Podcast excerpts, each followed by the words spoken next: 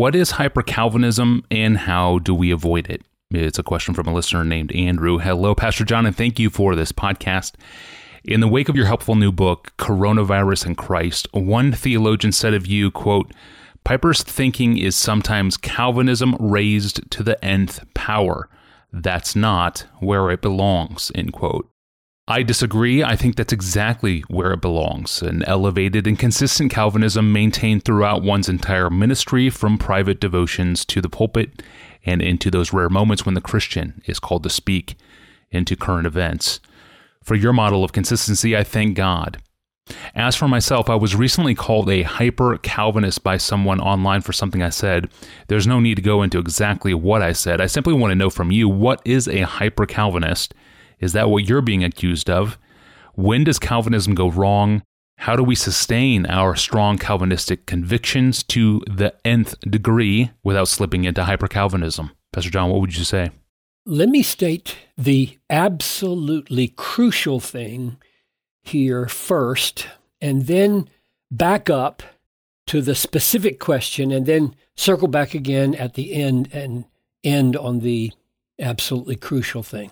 So, in my judgment, the absolutely crucial thing is that we submit all of our thinking to what the Bible teaches, all of the Bible, not just select parts of it, but all of it rightly understood, the mm-hmm. whole counsel of God. And when I say submit our thinking to what the Bible teaches, I include bringing our thinking into biblical balance as well as biblical truthfulness. Wherever someone stands on any issue, it is possible to emphasize that issue to the exclusion of other issues. And in that sense, any issue may become a hyper issue, meaning an overemphasis on some part of the Bible that silences other important parts of the Bible. That's hyper, hyper anything. So that's the absolutely crucial thing. Believe and teach what the whole Bible, rightly understood, teaches, and believe it and teach it in biblical proportion, biblical balance, so that no scripture is used to silence the meaning and importance of other scriptures. So, now to the specific question what is hyper Calvinism?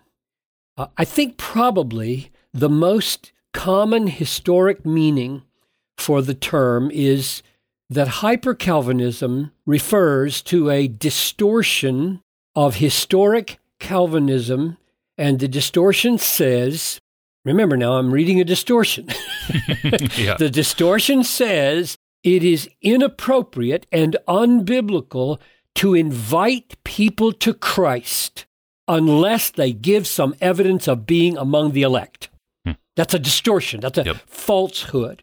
And the net effect of this viewpoint is to put a governor on the indiscriminate preaching of the gospel and the wholehearted engagement in world missions. Uh, you can hear it in the voice of a preacher who, when William Carey wanted to go to India, said, Sit down, young man. When God wants to reach the nations, he'll do it without your help. Hmm. In other words, don't you go out there and preach the gospel indiscriminately to those pagans. You might, you know, tempt somebody to embrace the gospel when they're not elect. That's hyper Calvinism. In other words, the, the emphasis put, is put so completely on the unconditional election of God and the spiritual deadness of man and the sovereignty of grace in conversion, all of which are true. The emphasis is put so heavily on those three that the irrational and unbiblical inference is drawn, namely, that we should not say to any non elect person who's spiritually dead, Repent, believe, come to Christ. We should never preach like that. We should never indiscriminately say to a whole crowd of people, many of whom would be non elect, come to Christ, repent, believe. Now, the reason I say that's irrational and unbiblical, to, to draw that inference from election and deadness and sovereign grace, is this it's irrational because Nothing in reason says that summoning a spiritually dead sinner to repent might not be the means God uses to perform the miracle of making him alive, and thus demonstrating he is elect. And I say it's unbiblical because the Bible tells us preach the gospel to everyone, and the sheep will hear the shepherd's voice in the preaching and follow him. John 10 27. So our job is not to know ahead of time who the sheep are. Our job is to preach the unsearchable riches of Christ, pray for converting power, and plead for people to repent and trust God.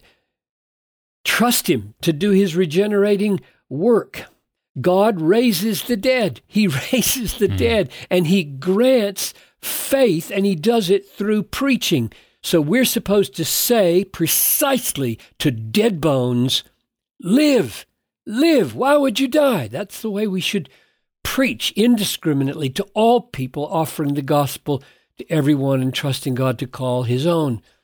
Now, here's another contemporary form of hyper Calvinism that is common among some Reformed groups. Just like the old hyper Calvinism was hesitant to offer gospel salvation to someone who might not be elect. So, this contemporary form of hyper Calvinism is hesitant to offer gospel assurance to professing Christians who might not be elect. Hmm. Now, I had a conversation with a man who held this view recently in one of my trips, and my conclusion was this. He so emphasized the danger of giving false assurance to possibly fake Christians that he preached in such a way as to withhold true assurance from real Christians. That's how a good concern becomes a hyper concern. Yeah. And you can smell it because the tone of the congregation is not the tone of Romans 8, which is so radically bent on helping Christians be gloriously bold in their assurance that nothing can separate us from the love of God in Christ. So, those are two forms of hyper Calvinism, and the way to avoid both of them is Bible, Bible, Bible. The whole Bible, unashamed, uncompromising, in biblical balance. So, my response to somebody who says Piper takes his Calvinism to the nth degree, nth power, my response to that would be to say, well, nth degree has no meaning to me. It has no content. You can't know if it's true. I can't know if it's true or false what they're saying because it doesn't carry any meaning. Yeah. The the question is does Piper submit his so called Calvinism to the Bible? Hmm. Does he bring it into alignment with the truth of the whole Bible? Does he bring it into balance with the way the Bible teaches the sovereignty of God? Does Piper, here are the key questions, and I invite everybody to ask them of me and of everything I've ever said. Does Piper silence important biblical teachings by his Calvinism? Does Piper silence the responsibility of man? Does he silence the reality of secondary causes like Satan and sinful man in the suffering and sin of the world? Does he silence the reality of the Holy Spirit and that the Holy Spirit can be grieved or that Jesus wept over Jerusalem? Does he silence the biblical reality that we should hold our hands out to a, a world bent on destruction and plead with them with tears to repent? If Piper uses his Calvinism to silence truth, true and important biblical teachings, then Piper is moving into hyper Calvinism. Now, whether that's happening is not helped or clarified at all by saying Piper's Calvinism is to the nth degree. what use is that? but here's where the rubber meets the road. It, often comes down to being thoroughly biblical versus silencing Scripture with philosophical assumptions. The modern world operates with the philosophical assumption that human willpower has the capacity for ultimate, final, decisive self determination in the moment of conversion to Christ. That is the reigning modern philosophical assumption. When I say modern, I mean, I mean say two, three hundred years. Whatever divine influences there are, the modern world says we, we humans, provide the final, ultimate, decisive cause in our conversion to Christ. That assumption, then, is brought to the Bible. It's not found in the Bible. You can't find that assumption mm-hmm. anywhere in the Bible.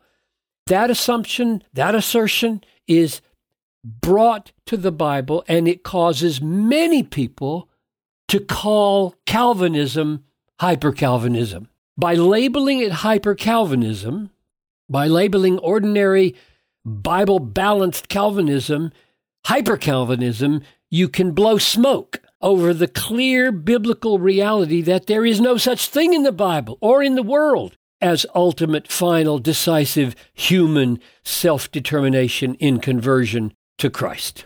So we end back where we started with the main thing Bible, Bible, Bible, not philosophy, not philosophy, not assumptions, not modern American love affair with free will. No, no, no. Bible, Bible, Bible, not modern assumptions, not the darling of human self determination in conversion, but Bible, the whole counsel of God in biblical proportion.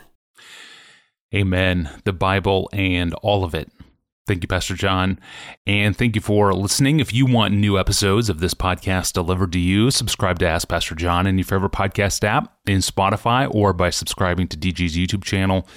To find other episodes in our archive or to submit a question to us, do that online at desiringgod.org forward slash ask Pastor John. Well, recessions are killjoys. They destroy small businesses, they disrupt life, they take away our normalcy, and they seem to cost us our happiness. Or do they? So, what is God up to in this recession? We'll find out by reviewing what John Piper said in the last recession. With that, we're back on Wednesday. Until then, I'm Tony Reinke. We'll see you next time.